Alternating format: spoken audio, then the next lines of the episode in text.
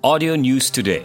Audio News Today, edisi 13 April 2020. 6 kes baharu positif COVID-19 dilaporkan di Sabah semalam menjadikan jumlah keseluruhan 266 kes. Keningau dan Tawau masing-masing merekodkan 2 kes baharu, Tawau dan Tuaran masing-masing 1 kes.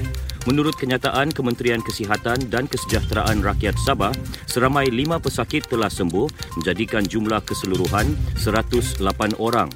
Jumlah kematian kekal 3 kes iaitu masing-masing 1 di Tawau, Kota Kinabalu dan Tambunan.